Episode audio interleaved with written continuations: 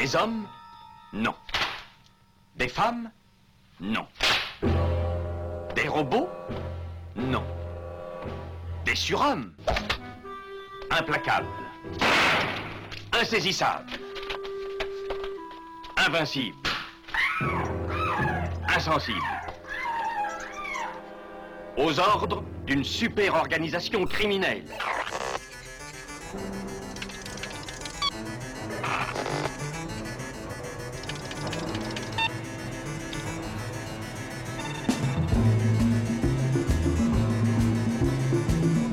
Impossible Rien n'est impossible pour... Culture prohibée.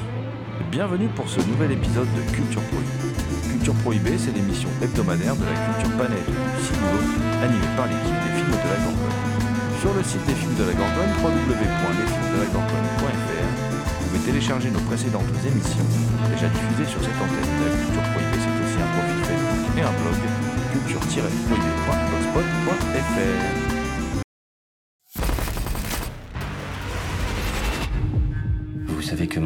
complice.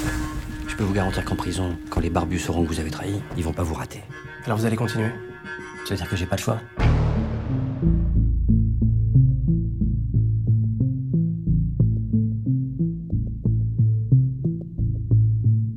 Au sommaire aujourd'hui, une émission entièrement consacrée aux bandes originales de films. Nous abordons rarement cette thématique dans Culture Prohibée et pourtant, nous sommes cinéphiles, nous sommes forcément des grands passionnés de BO et aussi des grands collectionneurs de BO car comme tout cinéphile, nous sommes fétichistes, c'est bien connu. Aussi, nous avons décidé d'aborder le sujet en vous causant de nos compositeurs préférés, mais aussi en vous faisant écouter deux compositeurs français dont l'œuvre est déjà fort riche. Rob, connu pour avoir mis en musique entre autres Maniac, version Frank Calfoun, Arms d'Alexandre Aja, Made in France de Nicolas Boukrieff, et l'excellente série Le Bureau des légendes d'Éric Rochant, et Pascal Le Pennec, connu pour avoir mis en musique entre autres deux superbes longs métrages de Jean-François Laguilloni, Le Tableau et Louise en hiver. Pour Tchatchezik, je suis accompagné de mon fidèle coéquipier, Thomas Roland. Thomas Roland alias le loup-garou Picard. Et oui, loup-garou Picard qui, chaque mois, lors de la pleine lune, s'enfuit dans les rues amiénoises pour aller trucider euh, n'importe quel passant, voilà. En particulier euh, euh, les gens euh, qui n'aiment pas le cinéma, voilà. Il choisit ses, cibles comme ça. Et puis comme ça, en même temps, il leur fait lire ses critiques, hein, oui, parce qu'il rédige des, critiques. hein. C'est un loup-garou qui se promène avec ses exemplaires de vidéotopsie sous le bras. Et il leur dit, sinon, si vous pouvez pas lire les critiques dans le bouquin, eh ben, allez voir sur internet vidéotopsie.blogspot.fr ou bien allez sur le site cultureau.cultureau.com sur lequel il officie également. Eh bien, salut Thomas après l'intro la plus longue de l'histoire des intros. Salut GG, bonjour à toutes. Dis-moi Thomas, quel est ton choix musical pour cette émission euh, Ton premier choix musical, car on a décidé de choisir chacun trois compositeurs qu'on veut mettre en lumière. J'ai choisi un compositeur qui a beaucoup officié dans les années 70, qui est Michael Small. Parmi les, compositeurs de musique de film états-uniens, Michael Small euh, reste à mon sens euh, assez méconnu. Et peu de, peu de ses travaux restent édités en, sont édités en, DV en CD en fait. Alors Michael Small est né en 1939. Il est le fils de, Jack Small, qui était le responsable d'une école de, de comédie, le Schubert Theatre Organization. Ainsi, euh, Michael Small avait l'opportunité d'assister à des premières de pièces de théâtre, euh, lui donnant ainsi l'ambition de composer pour les spectacles de Broadway. Euh, mais seulement au cours de, ses études, il se tourne plus vers la musique de film en étant plus inspiré par, par John Barry, Georges Delru, Ennio Morricone ou encore Miklos Rocha. Alors, il fait, plus tard, il fait la connaissance de Alan J. Pakula par le biais du monteur Karl Lerner. Karl Lerner qui a travaillé sur des films de Sidney Lumet comme The, Fugitive Kind ou encore euh, 12 hommes en colère et qui a aussi travaillé avec Friedkin sur euh, The Boys in the Band. Euh, donc, le premier grand film sur lequel travaille Michael Small, euh, c'est Clout d'Alan J. Pakula. Par rapport à par le biais de, ce film, Clout, il va développer un style bien à lui de musique euh, de tonalité plutôt, plutôt sombre, aux orchestrations euh, plutôt feutrées et délicates, et qui marqueront ainsi plusieurs thrillers paranoïaques euh, des années 70-80, comme Marathon Man de John Schlesinger ou La Nuit des Juges de Peter Yams.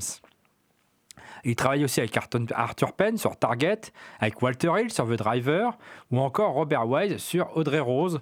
Mais aussi, plus surprenant, il succède à John Williams et Alan Parker sur Les Dents de la Mer 4 de Joseph Sargent. Euh, alors Michael Small n'est plus de ce monde, il est mort euh, en novembre 2003. Nous allons maintenant écouter euh, donc ben, un morceau de ton choix qui est donc extrait de la bande originale de Marathon Man. Oui, Marathon Man, dont la bande originale m'avait déjà marqué quand j'avais vu le film quand j'étais petit. Et donc c'est une musique assez sombre, qui, et c'est la musique qui introduit le personnage interprété par Roy Scheider.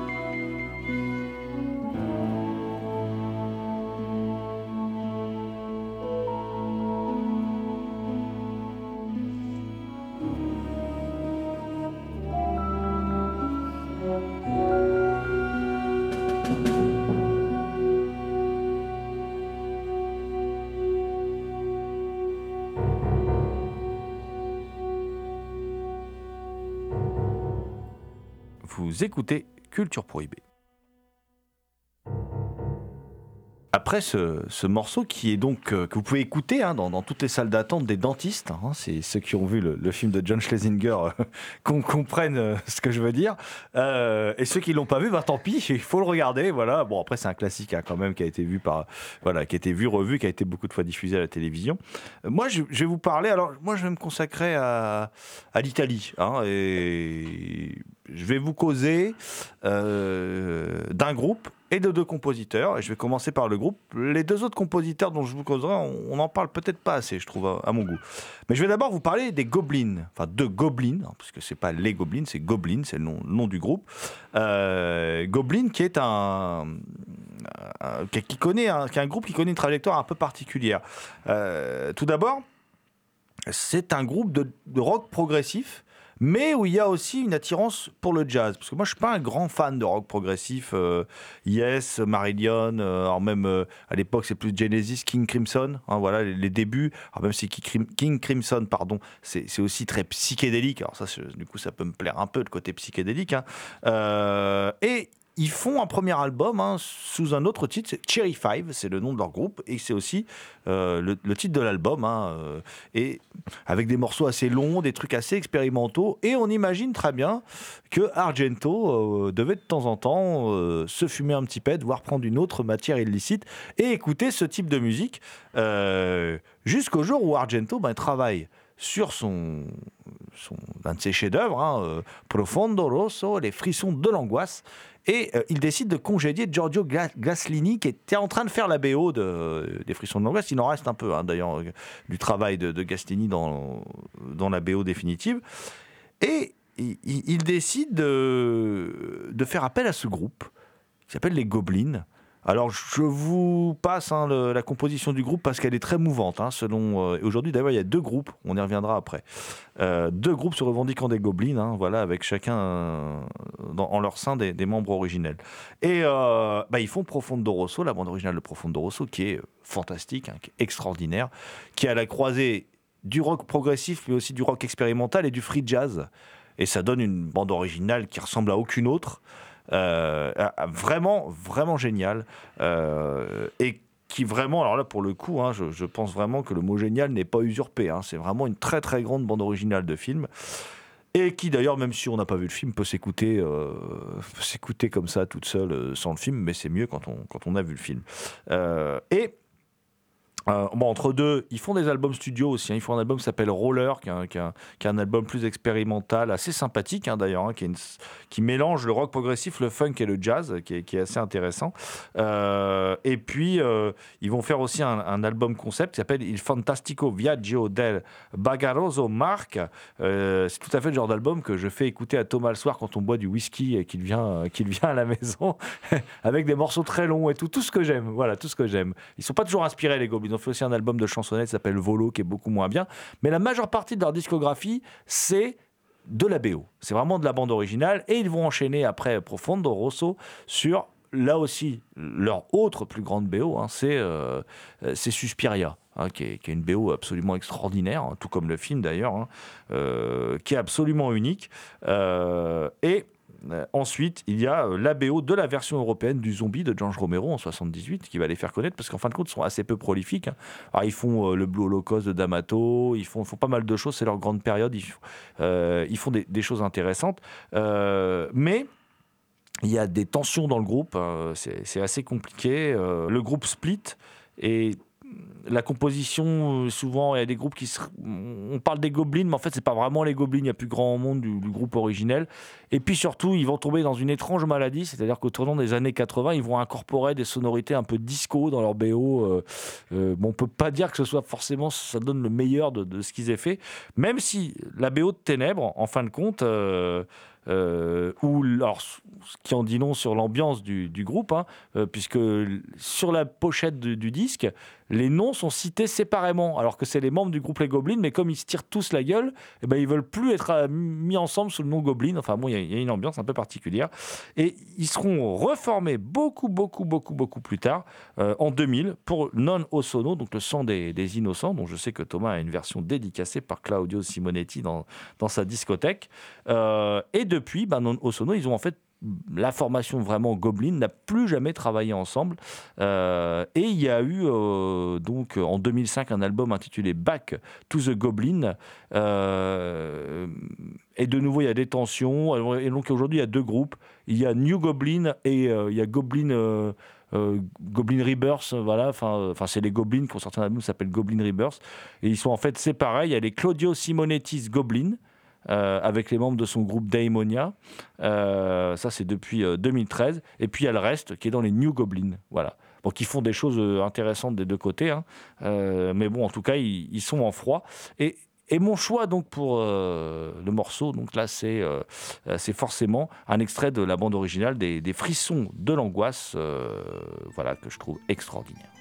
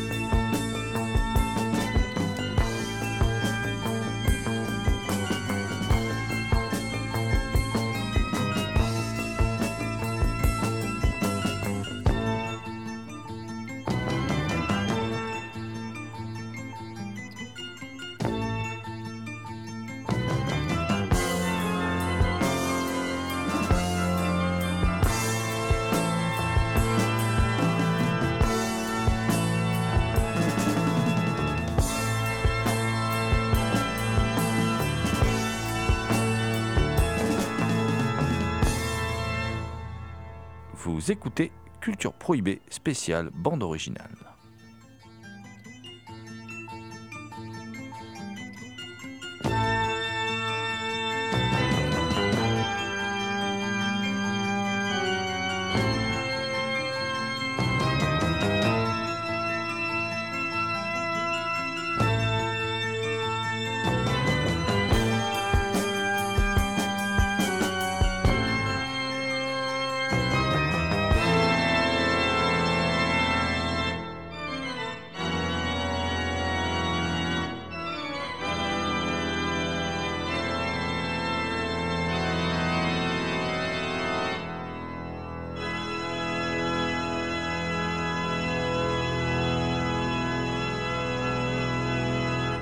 Thomas, je n'arrive pas à faire d'enchaînement aussi, je vais te tendre un pont d'or pour euh, que tu puisses euh, euh, nous parler d'Eliot Goldenthal. Elliot Goldenthal, que tout le monde a, connu avec Cimetière. Elliot Goldenthal est né en 1954 et s'intéresse très vite à, la musique et au théâtre.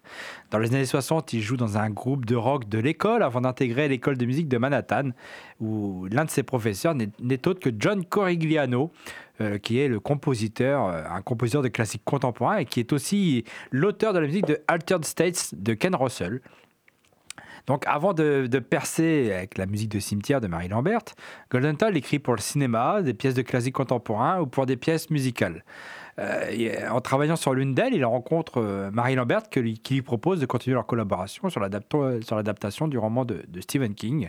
Et là, particulièrement inspiré, il commence à élaborer son style si singulier avec euh, cette composition où il mélange orchestre et synthétiseur, crée des sons très discordants, très aigus sous l'influence de Bernard Herrmann, ou encore euh, euh, crée le, thème principal sous l'influence de Christophe Comeda, particulièrement sur le, thème de Rosemary's Baby.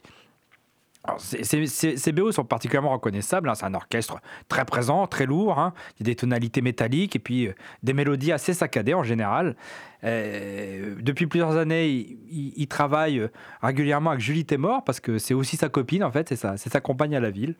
Euh, parmi euh, son, son, travail le plus connu, le, plus mémorable, il y a donc Alien 3, Demolition Man, Interview with a Vampire.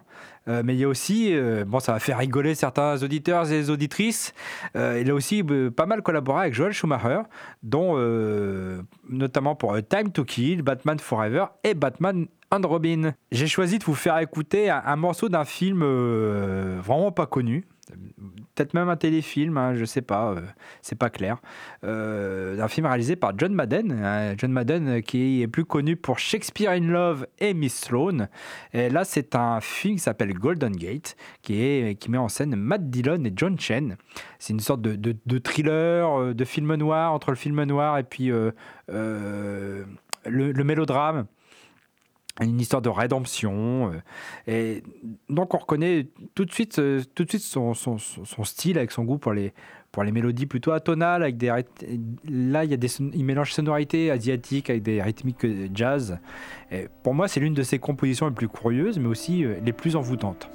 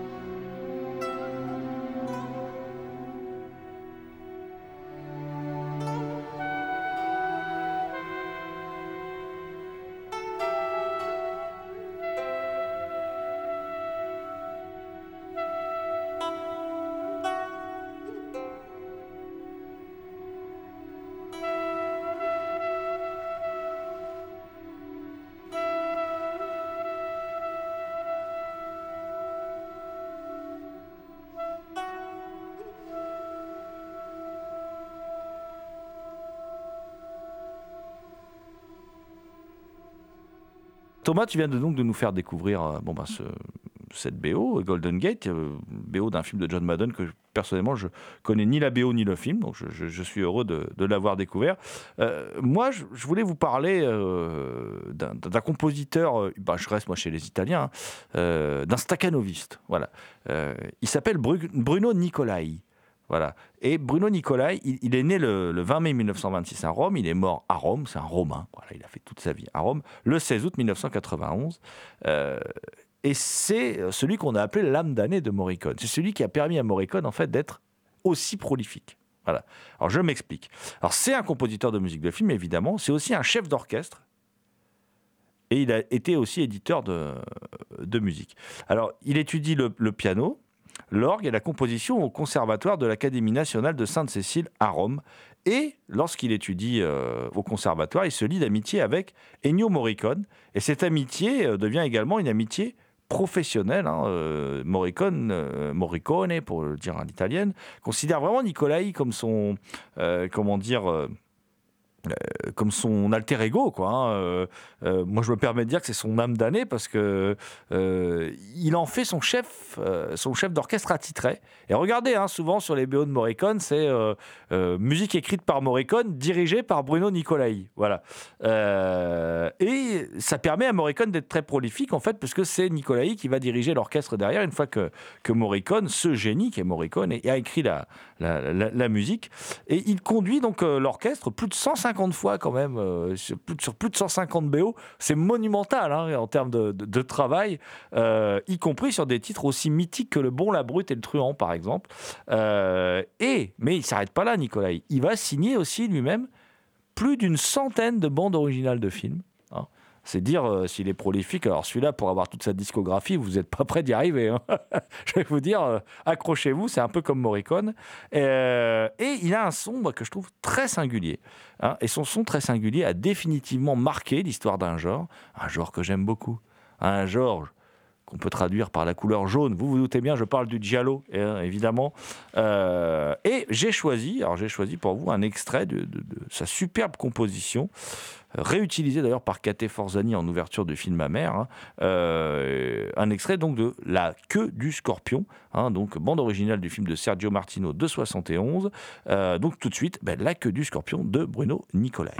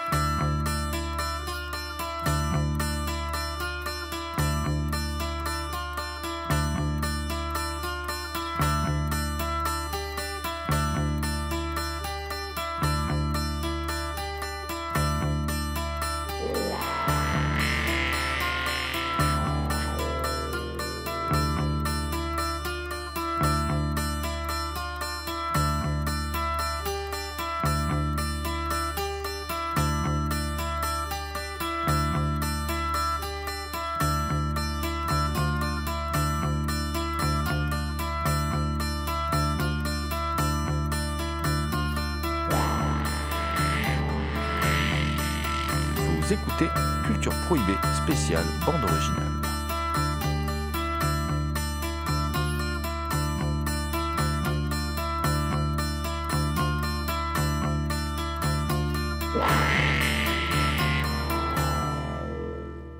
Est-ce que la queue du scorpion peut s'échanger contre une poignée de diamants, mon cher Thomas, pour ce, dans une série B explosive signée Don Siegel avec Michael Caine? Suis pas sûr, hein. mais effectivement, nous allons faire un tour en Angleterre avec Roy Budd. Roy Budd, euh, qui était un petit génie, qui est né en 1947, euh, parce qu'à l'âge de 4 ans, Roy Budd, il commence à jouer du piano et il reproduit à l'oreille des, des mélodies qu'il entendait à la radio. Et deux ans plus tard, il joue déjà, alors il a 6 ans, hein, il joue déjà au London Coliseum, et à l'âge de 12 ans, il passe à la télévision et devant la famille royale au London Palladium. Roy Budd, il est plutôt porté par le jazz et il crée euh, The Roy Budd Trio durant son adolescence et quitte l'école déjà à 16 ans pour entamer une carrière professionnelle de jazzman qui est plutôt couronnée de succès. Cinq ans durant, il est élu euh, meilleur pianiste de jazz d'Angleterre.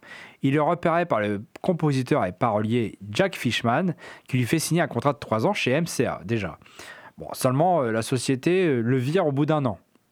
Euh, Roy Budd, il part pas le Nord. En 1970, il entame déjà une carrière de compositeur de musique de film. Et il est engagé sur Soldat Bleu de Ralph Nelson sur un gros coup de bluff. Parce que pour être engagé, Roy Budd, qu'est-ce qu'il fait? Il envoie une cassette de ses compositions, enfin de ce qu'il dit être ses compositions. Et, mais dessus, ce sont des, des morceaux signés Goldsmith, Schifrin, Williams, Max Steiner et Dimitri Tiomkin. Bien sûr, il a choisi des, morceaux peu connus. Et donc là-dessus, il est engagé il signe la BO de Soldat Bleu.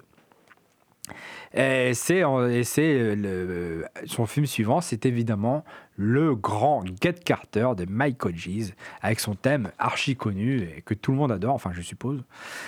Et euh, en travaillant sur ce film, il a cette idée, euh, c'est lui qui a cette idée euh, d'incorporer des bruitages de films dans les morceaux. Et une méthode qui est reprise plus tard par d'autres compositeurs sur d'autres BO, comme je pense à Angel Heart de Trevor Jones par exemple. Euh, bon, mais surtout, Roy Budd reste un grand amoureux de jazz et en parallèle de sa carrière dans le cinéma, il jouait dans un bar de, de, Mar Marylebone, le Duke's Bar. Il a aussi fait des arrangements et accompagné des artistes tels que Tony Bennett, Charles Aznavour, Bob Hope ou encore l'actrice et chanteuse Katerina Valent, qui devint sa première femme malheureusement, euh, Roy Budd euh, euh, décède à l'âge de 46 ans d'une hémorragie cérébrale, ce qui est bien dommage parce que c'était quand même un, génie de la musique de film et il nous laisse quelques compositions mémorables, dont cette fameuse composition pour Contre une poignée de diamants de Don Siegel avec l'immense Michael Caine.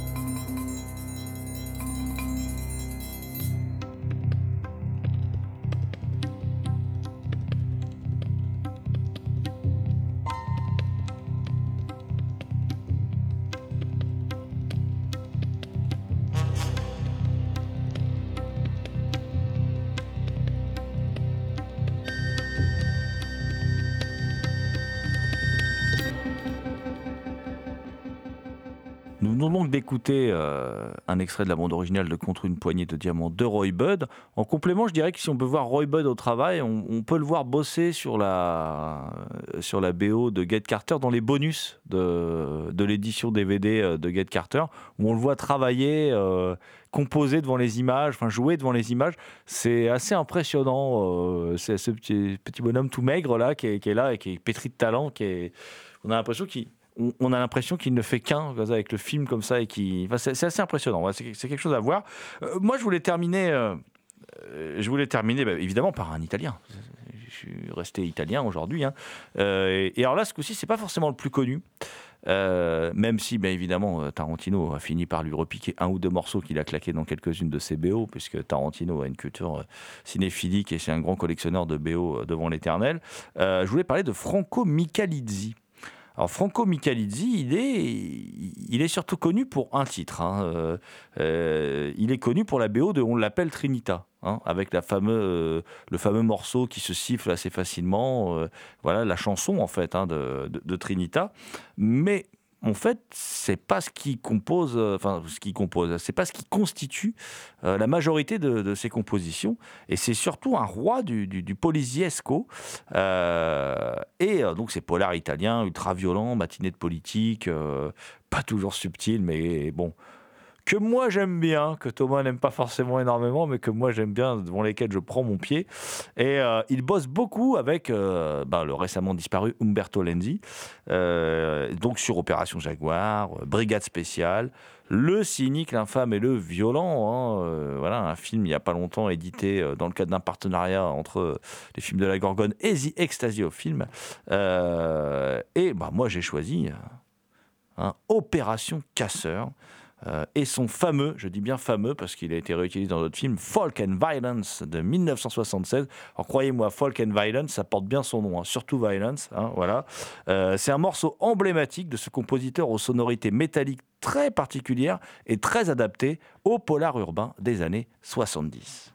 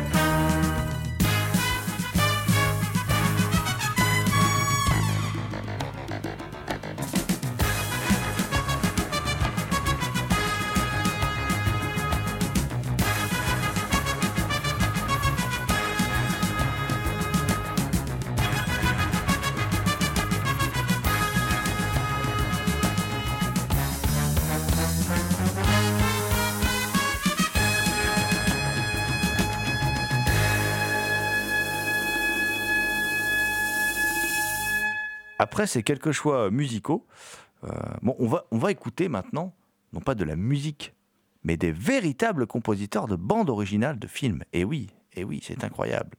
Euh, on va écouter, alors tout d'abord,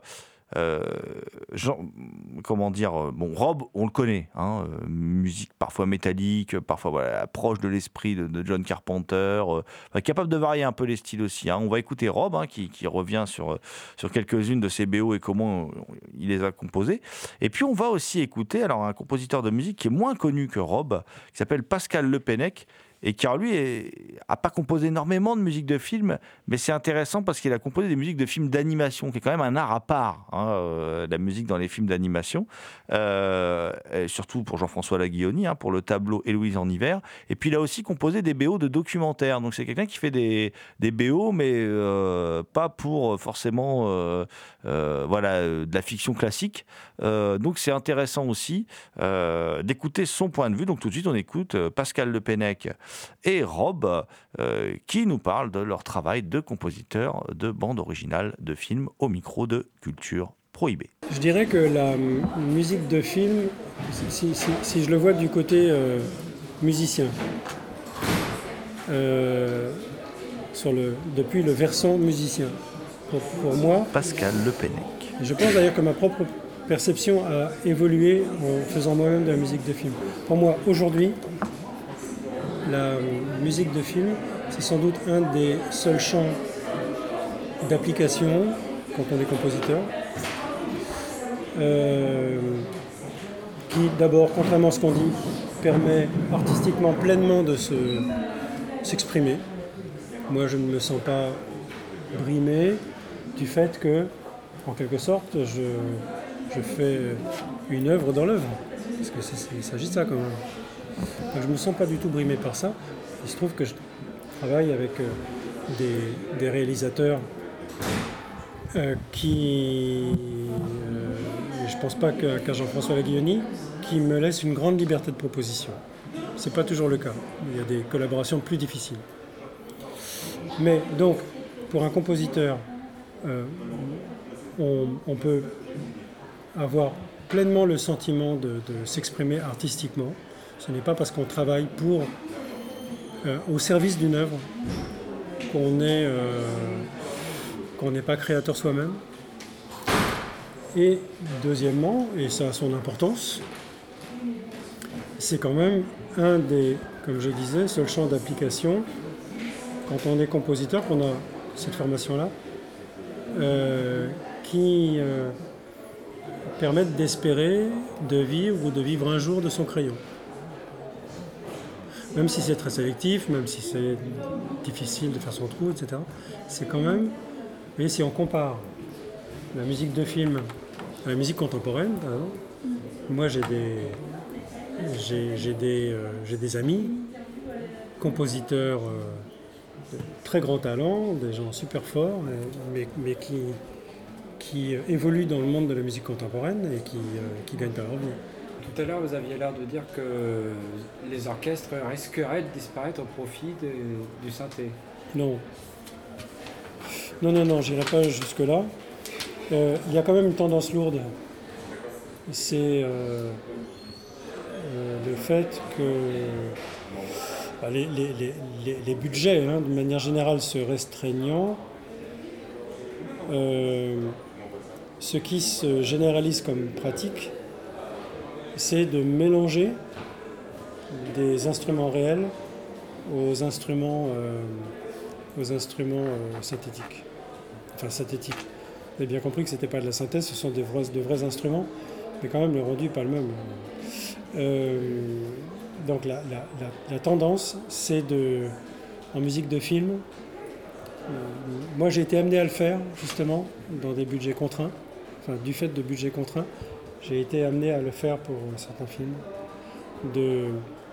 Et c'est ce qu'on apprend aux compositeurs de musique de film dans les classes de musique de film. C'est-à-dire euh, euh, non seulement tout ce qui est de l'ordre du rapport de la musique à l'image, mais euh, déjà par rapport à un budget, comment on s'en sort Eh bien, l'une des solutions, c'est de, mélanger des, des sons, des, euh, des instruments réels aux instruments échantillonnés. Mais euh, non, l'orchestre, euh, l'orchestre ne disparaîtra pas au cinéma, mais c'est vraiment une question de budget. En, général, le, budget musique d'un film, c'est, on a, on, a, on a tendance, on a coutume de dire que c'est de 1 à 2% du budget global d'un film. Sauf que c'est souvent pas le cas. Et que on, obtient ce ratio-là généralement quand on sait qu'au final, on va enregistrer avec un véritable orchestre. Mais vous avez des, de- de- des demandes qui vous parviennent de la part de réalisateurs, de producteurs. Ils vous disent, ben voilà, moi je voudrais, euh, euh, je voudrais un orchestre, ou bien tel instrument euh, accompagné par un orchestre à cordes et tout, mais même un orchestre à cordes, ça fait beaucoup de monde, il faut le payer. Donc la solution là, c'est effectivement mélange de sons réels et de sons échantillonnés. Par rapport à l'évolution de la musique de film, je me souviens à une époque où je sortais d'un film, je disais ah, la musique est géniale, etc. Mm. Maintenant, ça ne m'arrive quasiment plus. Alors, moi, je déteste Hans Zimmer, pour moi, c'est de la musique d'ascenseur. Je sais pas ce que vous en pensez, mais comme le cinéma, comme, comme le cinéma, tant d'auteurs que les blockbusters, je vois l'uniformisation également. Oui, oui, moi je suis. euh, je vous remercie de cette question. Parce que euh, ça, ça, ça- ça- vient à la rencontre de quelque chose qui, qui, qui- qui m'habite absolument.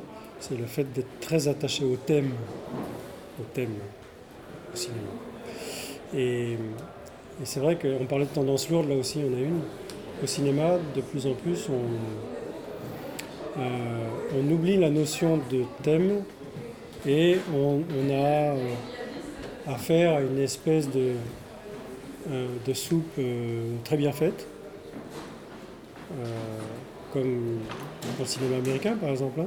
Dans le cinéma américain, ce que je déplore, alors, alors, parlons d'un domaine que je connais mieux, dans le cinéma américain d'animation,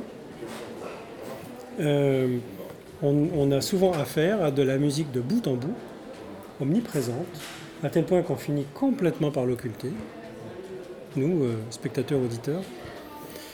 Moi, je ressors comme vous des salles de cinéma, je me dis, mais qu'est-ce que j'ai à retenir comme thème?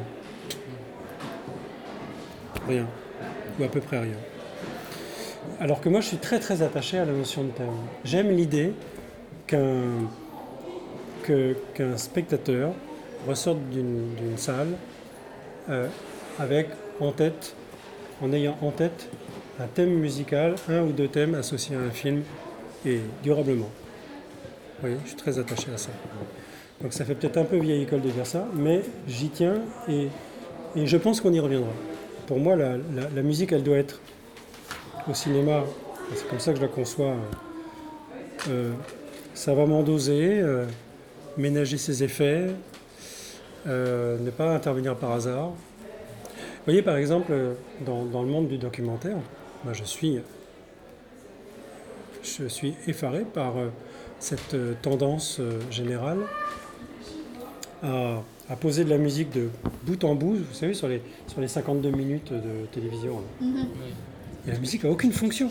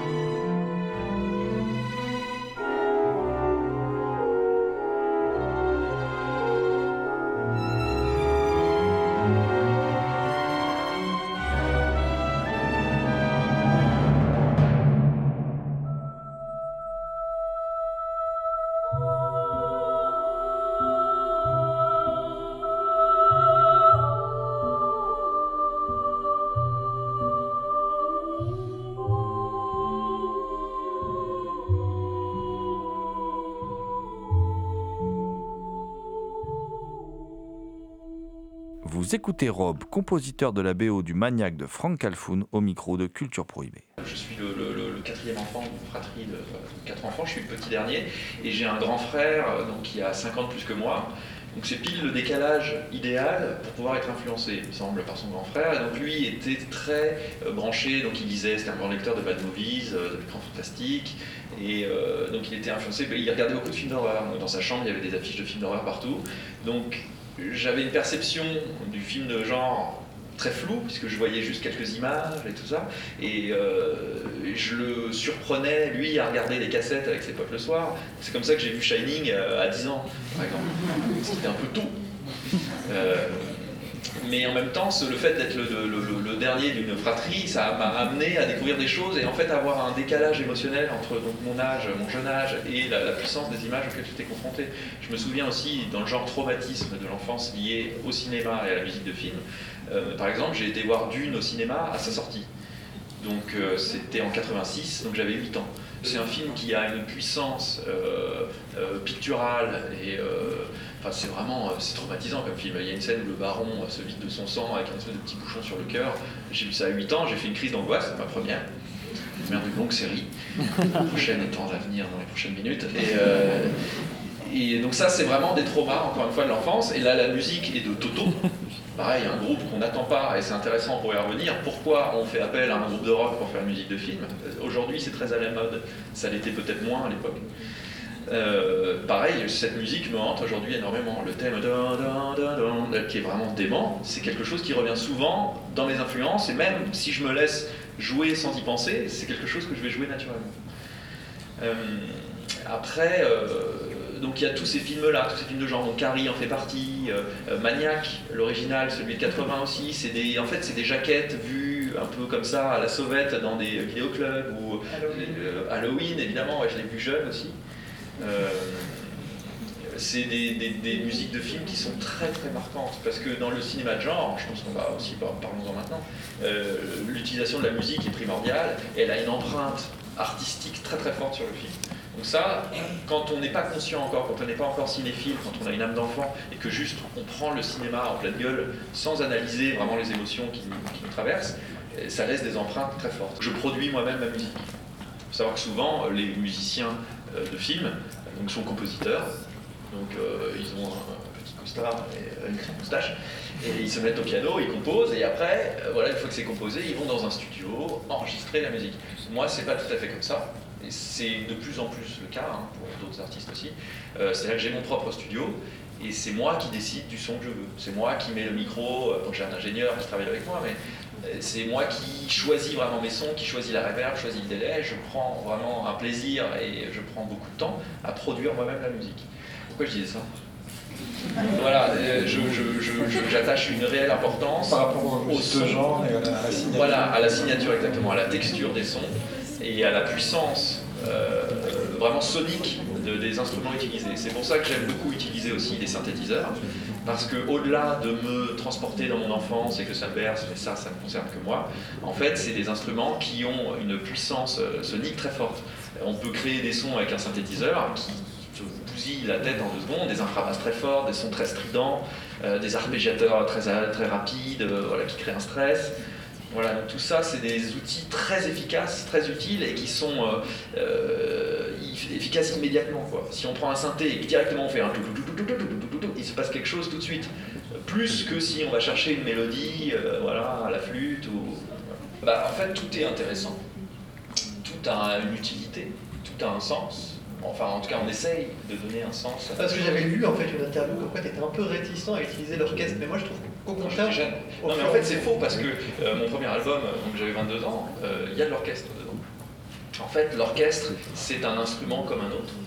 Sauf qu'il est assez difficile à employer parce qu'il faut être euh, formé pour le faire. Il faut euh, connaître la musique. Je peux pas dire tiens je vais faire un orchestre. Oui mais mec ils sont où Il faut des musiciens déjà. Ah oui, il leur faut des partitions. Ah bon? Donc il faut savoir écrire. Ah merde. Euh, donc ça demande vraiment une connaissance que je n'ai pas parce que j'ai une, une approche empirique de la musique. Mais grâce aux technologies modernes, euh, on peut tout à fait prétendre composer pour un orchestre symphonique, mais énorme. J'ai fait la musique, euh, j'ai composé pour 60 musiciens. Et ça marche très bien, on y arrive. En gros, avec Pro Tools et des sons adaptés, on peut tout à fait maqueter pour un orchestre symphonique. Et après, il faut évidemment passer entre des mains expertes pour écrire la partition, mais ça, c'est pas très compliqué. Donc si on s'intéresse euh, au son, à la composition, il n'y a aucune raison de se cantonner finalement, parce que moi je suis pianiste, je suis clavier, donc je pourrais faire que des claviers, mais ça n'aurait pas de sens. Euh, en fait, euh, on, peut, on peut tout. Euh, mais c'est vraiment vrai, et grâce à la technique, hein, concrètement. Je pense que euh, mon premier album, je n'avais pas Pro Tools à l'époque, c'était compliqué d'intégrer l'orchestre. Il fallait que je fasse appel à un orchestrateur, un arrangeur, il fallait discuter. Euh, aujourd'hui, c'est très immédiat. Là, je peux, en deux secondes, brancher un clavier sur cet ordinateur et jouer, et on entendra un orchestre symphonique. Et après, c'est le boulot d'un mec, juste de repérer et d'écrire la partition.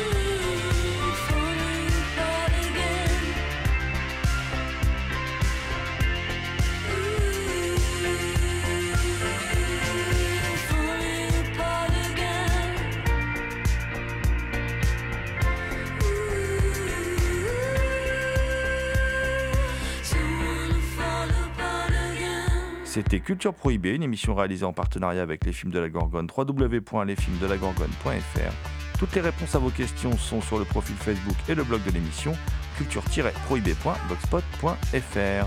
Culture Prohibée était une émission préparée et animée par votre serviteur Jérôme Potier, dit la Gorgone, assisté pour la programmation musicale d'Alexis dit Admiral Lee, une émission animée par Thomas Roland dit le Loup-Garou Picard, and the last but not the least, je veux bien sûr parler de Léo Mania à la technique. Salut les gens, à la prochaine